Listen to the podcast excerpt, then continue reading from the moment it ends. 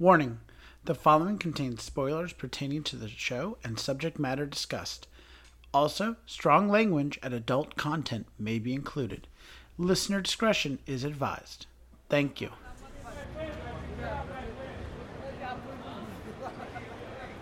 Heaven, I'm in heaven, and I found the salted meats of which I seek, and I'll put them on some rye for us to eat. As we walk together, kibitzing cheek to cheek. what is that?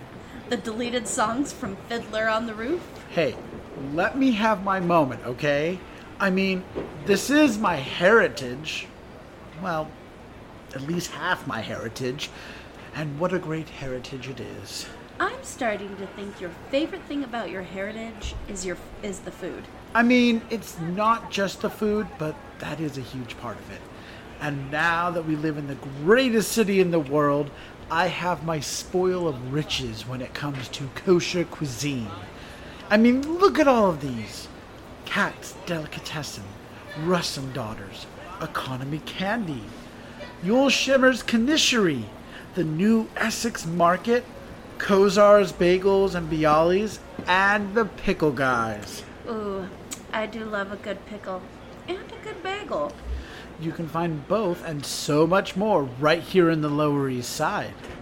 Like I said, an embarrassment of riches when it comes to some of the greatest food in the world. So, where do you want to start? I've had my mind on a hot pastrami sandwich all day. So, Katz's it is.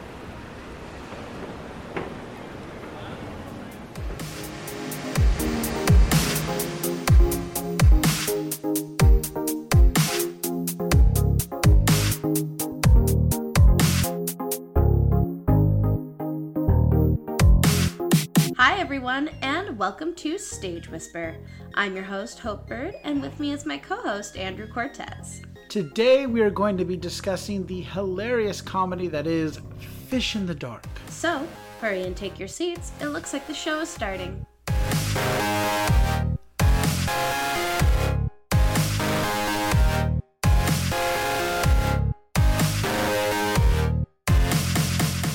Hello, everyone, and welcome into today's performance of Stage Whisper. Have you ever gone out to an evening at the theater, planning to escape, only to find the very thing you're trying to escape waiting for you on the stage?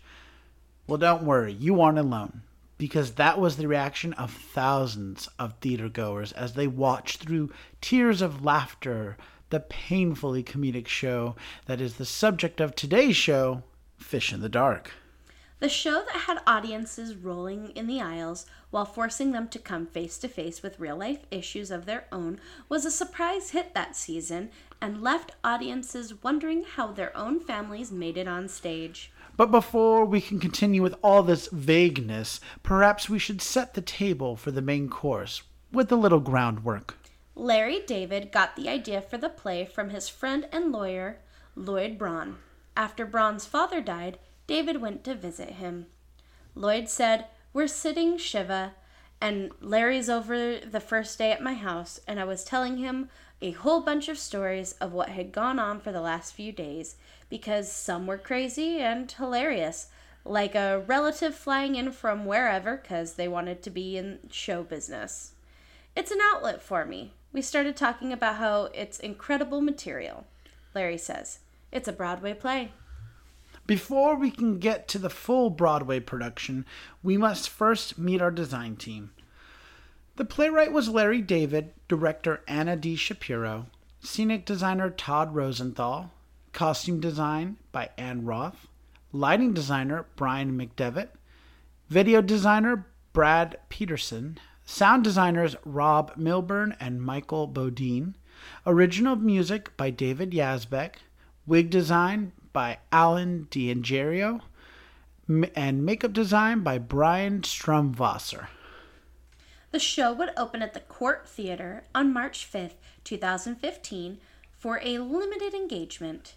After being extended twice, it would finally close after 173 performances on August 2nd, 2015.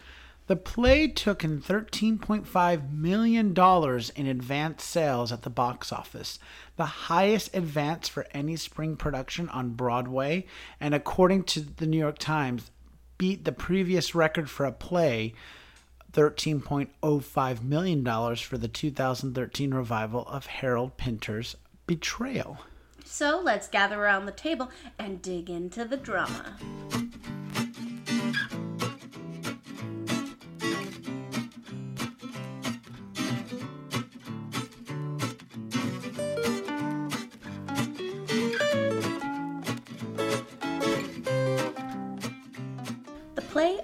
In a hospital waiting room. Syd- Sidney Drexel, the family patriarch, is dying, and assorted family members are coming to pay their last respects and squabble over everything from which son will have to take care of mom to who gets dad's Rolex watch. Brothers Norman Drexel and Arthur Drexel are visiting their father in the hospital, along with Norman's wife Brenda and Arthur's girlfriend Michelle. The dying old man makes his two sons promise to let their mother, Gloria, live with one of them for the rest of her life. Of course, no one can tell which brother he was talking to, and it falls on Norman, the socially inept oaf, and his begrudging wife Brenda to take mom in, even though Gloria hates everything about her son's Shiksa spouse. Naturally, Norman manages to alienate just about everyone in his path, with the exception of Fabiana, the longtime family housekeeper, who's been harboring a major secret involving her 20 year old son, Diego. The, The end. end.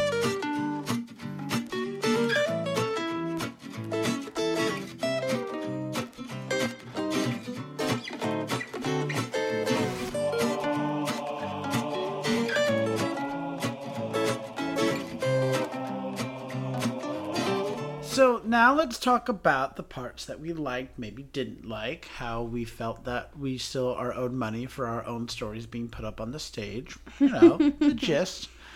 Um, I found this show to just be dark and offensive and hilarious, and I loved it. Um, I remember there were a lot of moments where we both just looked at each other and it was like, that is your family. It is your family right there on the Yeah. stage. And I was like, yeah, that's, hmm that's my family. that's, we've literally had that argument right there, you know. Um, and I, I had, I don't think I'd ever had such a strong connection like that to a show before, which was interesting. Okay. Um, to a, to a play. I mean, on TV, I always make that joke of, "Oh my gosh, it's my family on TV," right? Um, my mom does it all the time with the Goldbergs, um, but on stage, I didn't have this strong like, "Oh my gosh, that is totally my family," right? You know, no, two brothers. That was me and my brother. You know that. Yes, yes, all of the above. The chaoticness that goes on, the loudness of everything, the guilt, and yeah, yeah. It was like, oh my gosh. Yeah, I just remember um, not really necessarily knowing what I was going into, um, knowing that it was Larry David and he wrote Seinfeld. I was like, oh, okay, so this isn't necessarily my preferred like form of humor, you know. So we'll see how it goes. And I ended up crying so hard, I or laughing so hard I was crying. Yeah. well, and it was it was clearly Larry like the doings of Larry David with its dark and hilarious humorous writings. It is a certain kind of humor with it being Seinfeld, and I'm not gonna be PC on this. It's a Jewish humor. Yeah. It's a Jewish family. It's Jewish humor. It is uh, even regionally. It's it's New Yorker humor. It's based in New York. It's New Yorker humor. Um, I think if the show were to play in Ames, Iowa, or you know Cheyenne, Wyoming, let's say, it may it might have a harder time connecting because there is a lot of reference to a lot of New York things or just personalities that if you are from the city or cl- if you are close or have family or whatnot here, you you would get more of a connection to it. The best kind of line I can draw between that, honestly, is the Book of Mormon, the musical. Mm-hmm. A lot of people like it's it's accessible for everyone, right? Mm-hmm. But it's especially accessible and funny when it comes to Salt Lake because we just get the jokes a little bit more. We mm-hmm. find the extra little Easter eggs, and that's what I feel like when I say it's it's got some regional humor to it. But that comes with any show. You know what I mean? Like every show is written from a different perspective, from a different background. But but but to paint it fairly, that's where this show comes from.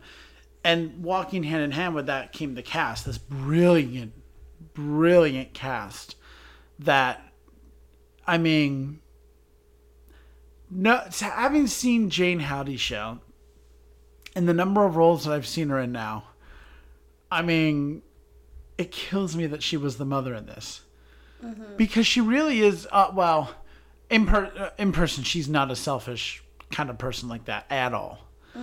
But you know, just to be this, I'm the center of attention, and me, me, me, more me. She knows how to play the char- a character like that, but make the audience love her, if that makes any sense. She, you know, we all know kind of that annoying mother where you're like, "Oh, mom," you know, but you can't help but love that character. And Jayne did a wonderful job at that. Then you got these two brothers who are are just terrible, right? But the reason why we don't hate them is because we so much identify with them.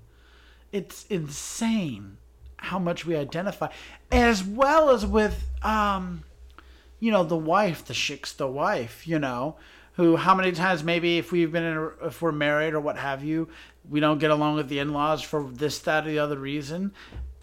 We've been in that position, or of course, the housekeeper that has the big secret, and when the big secret does come out, about who's Diego's father. Hmm. Um, I I mean, it just. It's such a relatable story that when the wheels fall off, we all are like, oh, yeah, I've been in that position before when I found out about my father's secret family. What? Oh, yeah, it was Thanksgiving two years ago. Yeah. Oh, it, was nothing like this, you know. No, no, no. We threw things at each other. We didn't just throw insults, we threw like food, you know. Um, so, and with that brilliant cast came these brilliant characters and dynamics that, that they brought with them. Right. So well, that really helped balance everything out. well, and the fact that you know Larry David did say he based these on real people, like that these characters were very real people in his life. Yes. um, made it all the better because it made it so realistic. Well, and one thing I really want I love about Larry David's writings is he writes works that are, you know, include these larger than life personalities that they're really portrayed as larger than life caricatures, right? But they weren't so far off that the audience isn't able to relate to them. So they're these caricatures in the in the namesake of theater, but also no, you would that that's totally my mother kind of thing. You know what I mean? Like if I, I I might not be making sense, but if someone were like, no, there's no way a family is like that. It's like, oh my gosh, then you must come over for Sunday dinner. And, you know, there's that running joke that I've seen on sitcoms where it's like, Mom, can I bring you to my therapist? They don't believe that you're real. Mm-hmm. You're going to. We all laugh at the idea that there's no way a family is this dysfunctional, but at the same time, no, we all know. If you don't know a family that's that dysfunctional, I have news for you. You are that family that's the dysfunctional. You know what I mean? Like it, it comes from a place of truth. And so that's what I love that even though they're playing these big caricatures because it's a theater, it's not off like far off that that mark for what you would really see in this situation or in the story. Whether they're at a hospital or at a a, a wake, you know, the Shiva or what have you, like that that is some real stuff. And that's what I appreciated that Larry David didn't mute it. Yeah. And none of the characters' personalities, because it wasn't just in the dialogue, it was also in the body language, especially. Jayne Houdyshell's facial expressions. I mean, Right. Well, and I think that leads more towards, you know, the actors and the direction taking the text. Um, but, you know, I think let's go ahead and just, I think this sounds like a great time to go ahead and break dive up. into our boxes. yes, let's break it up into our little boxes. So, starting with our set. So, I remember. I remember three of the main sets when I put on my my my fortune teller's hat and try to remember. Uh, but the three main sets I remember are the hospital, the wake or the shiva, whatever we're calling it, and then Drexel's apartment. And I remember they were all kind of similar, uh, particularly the shiva and Drexel's apartment. And I actually think they might have been at the, that those two might have been actually at the same place. I think the wake. No, the wake was at mom's house. But I digress. They had it was very um, Upper East Side feeling, like with the um, glass paneled doors that led to the balcony or to the patio and moldings these moldings on the walls and the pillars great carpet nice furniture. You know what i mean? Like it felt very um, upper east side. It was simple but there were these details that just let you know that you know these people obviously came from money. Every th- there was money to be had. And the only set that e- even the hospital set gave off this um dare i say developed feeling of it you know what i mean? Mm-hmm. Um but the biggest thing that stands out in my mind um well the two things is that the set dressing was incredibly detailed Yes, it was very detailed. I mean, very, very detailed. You know, in the hospital, there were lots of flyers and posters and cups here and there. Like, it was incredibly detailed to let us know that other people were there, but even if we didn't see them. But going back to even the places, you know, the Drexel apartment obviously looked clean but lived in. And then the one I'm mainly thinking of is the Shiva, the, the wake. That table of food. Oh my gosh, lots of kosher cuisine. Particularly, I remember The bagels? holy bagels and pastrami sandwiches. The huge pile in the center of bagels, and then this huge platter of pastrami sandwiches. And I thought, of course, that's what's going to be at a Jewish wake. Like, mm-hmm. you know, I it just it th- these are the Easter eggs that you would find if you if you had that extra knowledge into the culture or into the geog- geographic culture. Do you know what I mean? Yes. Um, so it felt real and livable, and it it felt like we really were just hopping on the train and going up to an Upper East Side apartment from the theater.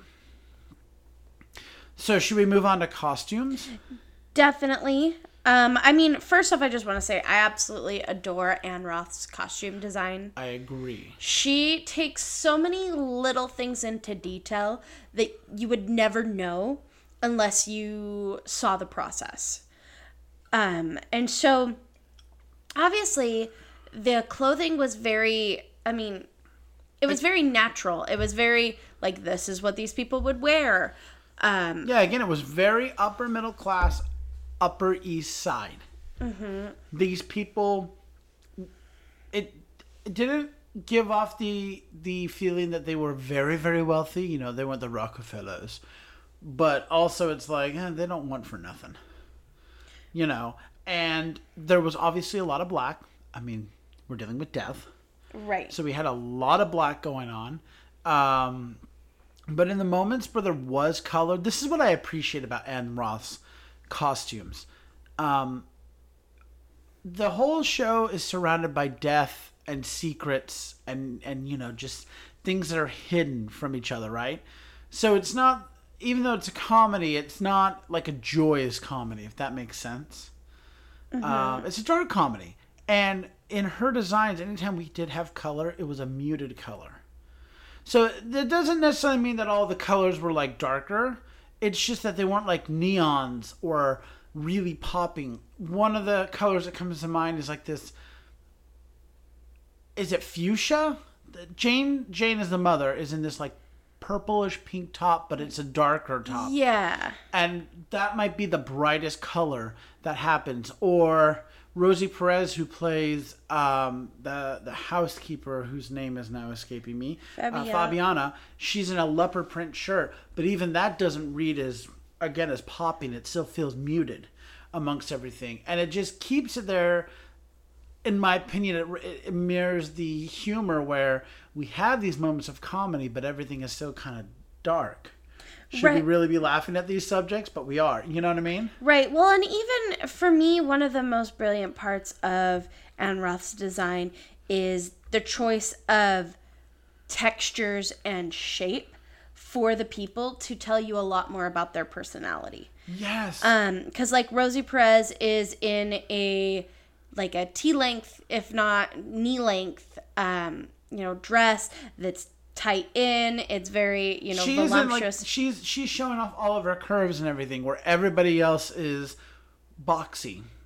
And, Yes. and and even the men kind of look like they're in dad suits. They're not wearing um, uh, fitted suits or anything. There's nothing um, fitted, uh, uh, tailored. Tailored's the word I'm looking for. No one's in tailored clothing except for Rosie Perez. Right. Well, and it's just yeah, it's very it it's each silhouette of the character says something else about them, which I just think is brilliant. Well, and the thing that I would say that is beautiful about Ann Roth's costume design in that sense is everyone else except Fabiana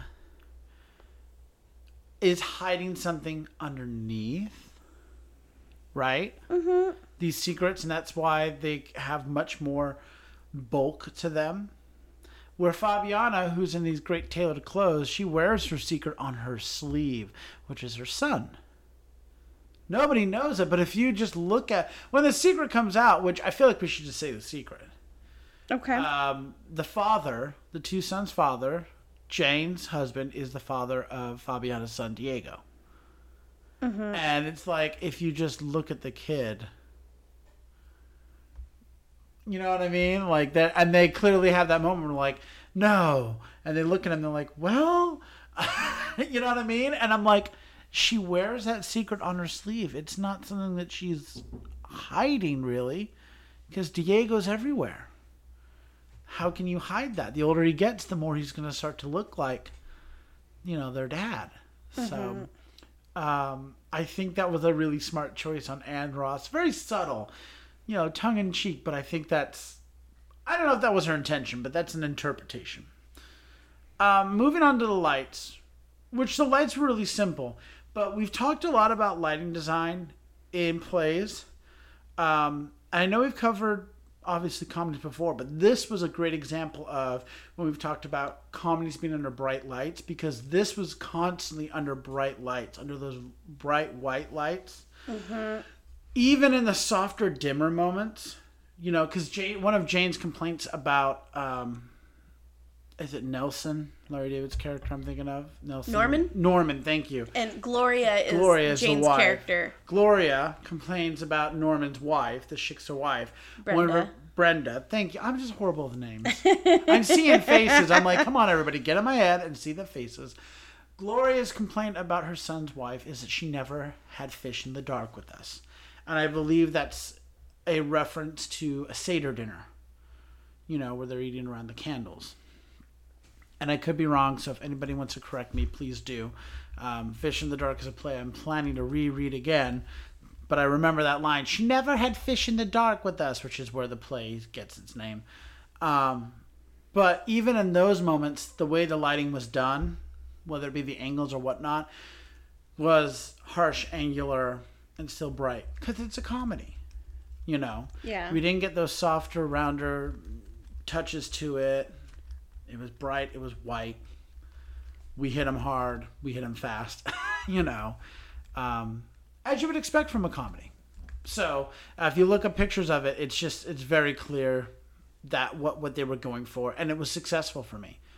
We didn't need multiple levels of lighting, if you will. So that leads us to our final box, which is direction, and I thought it was just wonderful.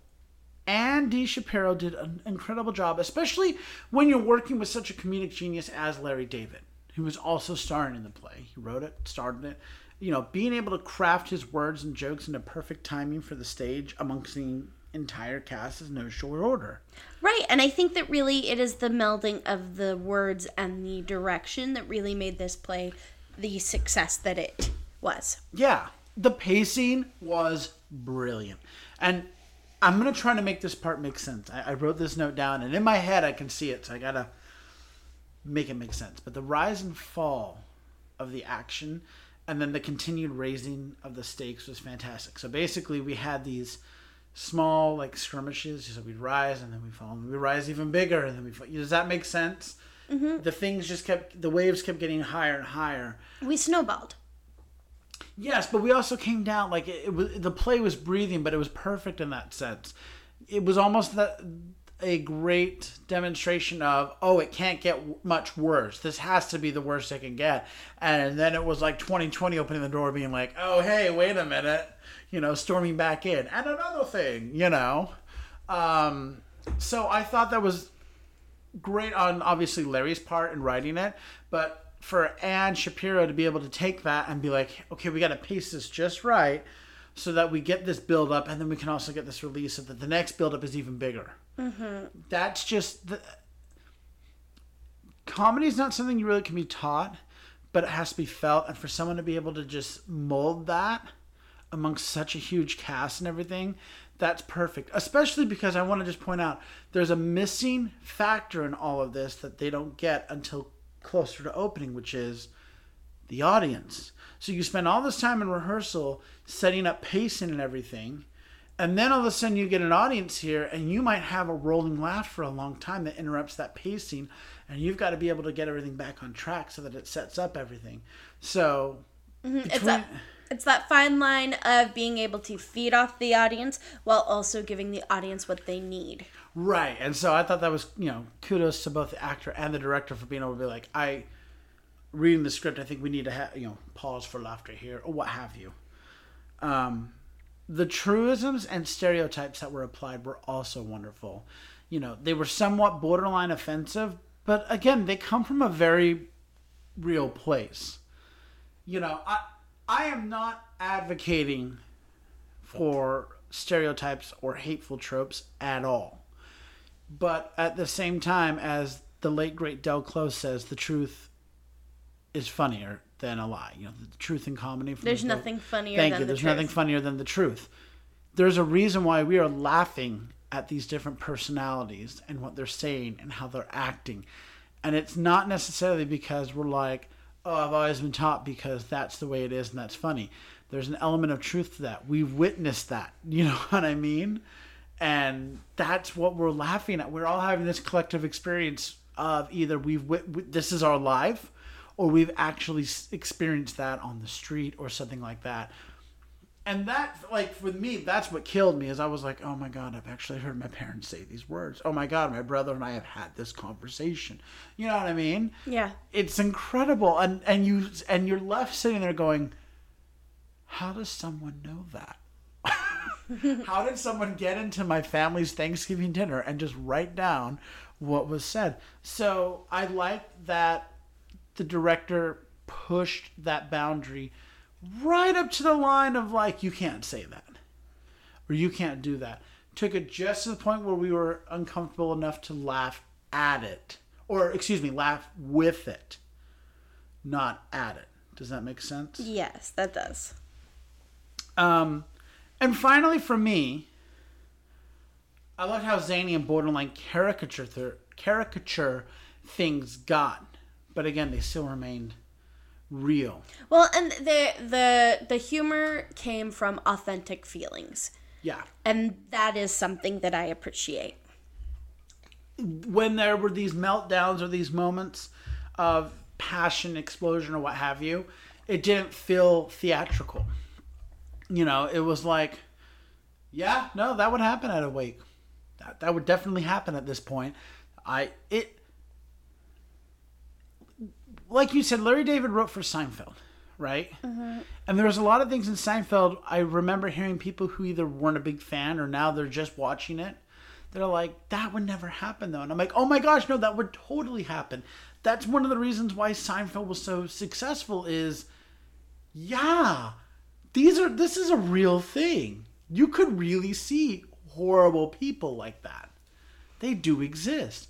And so when we're watching this, when we're watching this horrible train wreck at times, you're like, that could never happen. It's like, oh yes, it could Just you wait. just absolutely you mix the right things in the right oh yeah tiktok wasn't around yet but let me tell you we would have a field day with that you know The show has had several notable performers, including Jason Alexander, Rita Wilson, Rosie Perez, Jayne Houdyshell, and Larry David.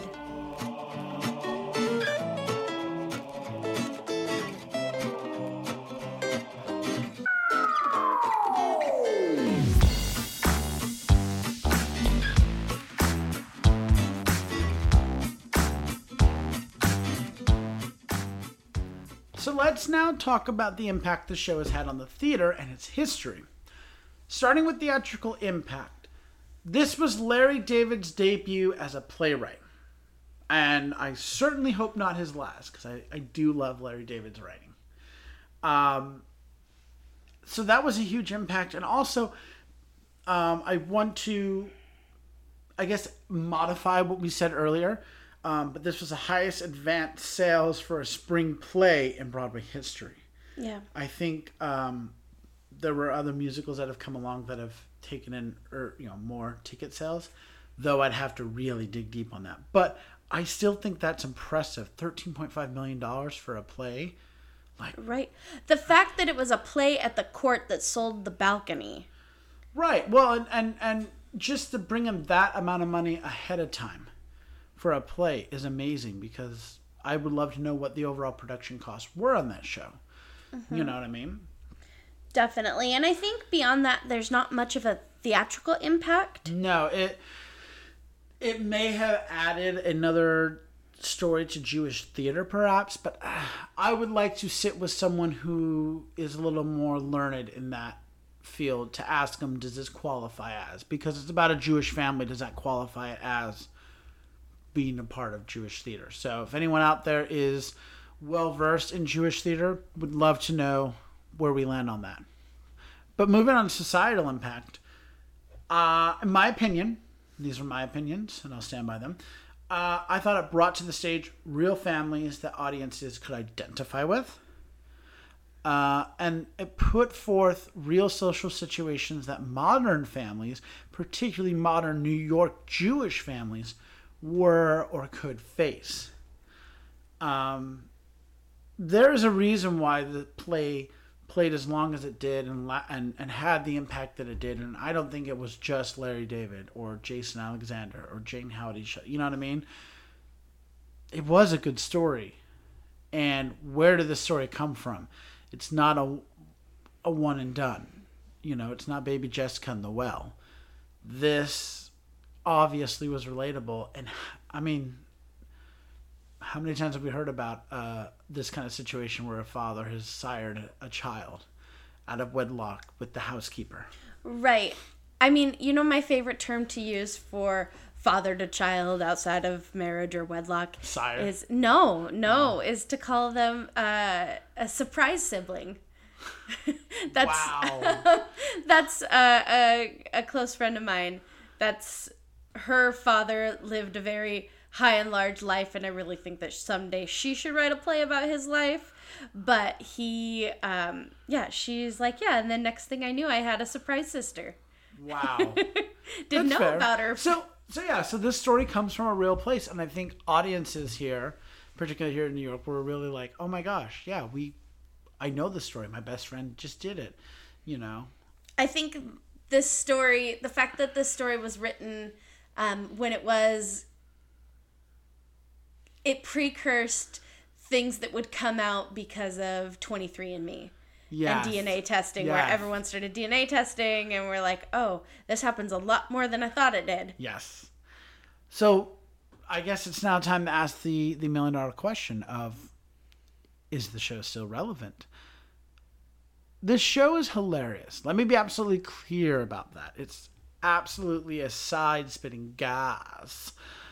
And with that, it's perfect for regional and community and even to some extent collegiate theater. Yeah, you got the right casting in a collegiate setting, cool beans. But as for Broadway, this is a pass for me. I think off Broadway it could see some great success, but I think the story's not relevant for now, and there's just more important stories and different playwrights that need to be showcased on the Broadway stage at this moment. So I'm, I'm I vote no. I agree. I don't think that it's necessarily relevant for a Broadway stage at this point in time, but that doesn't mean it can't be performed other places.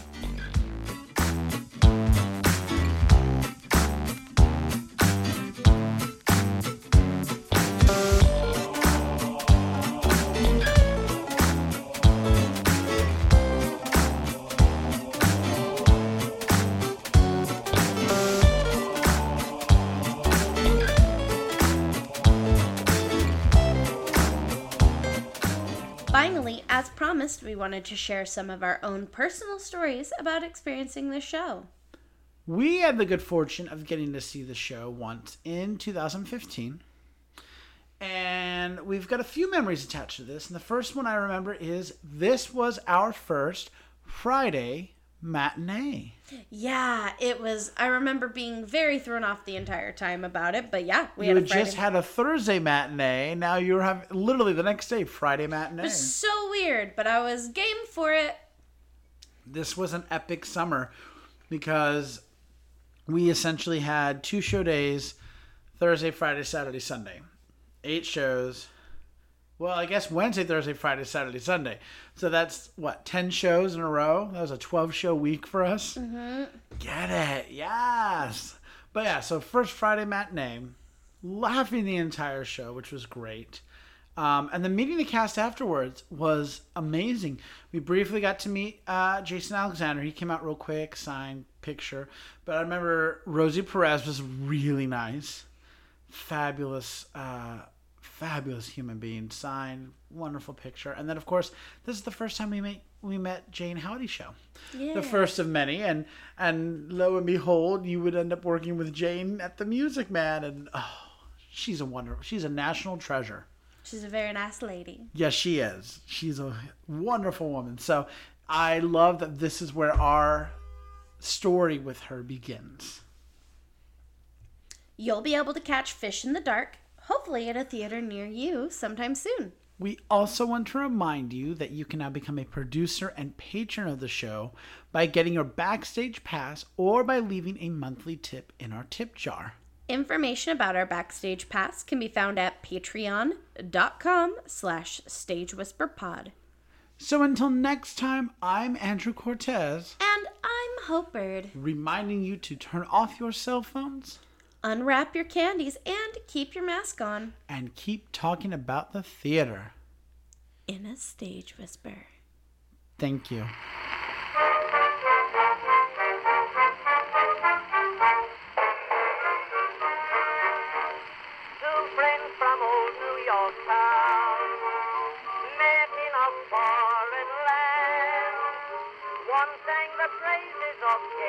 If you like what you hear, please leave a five star review, like, and subscribe.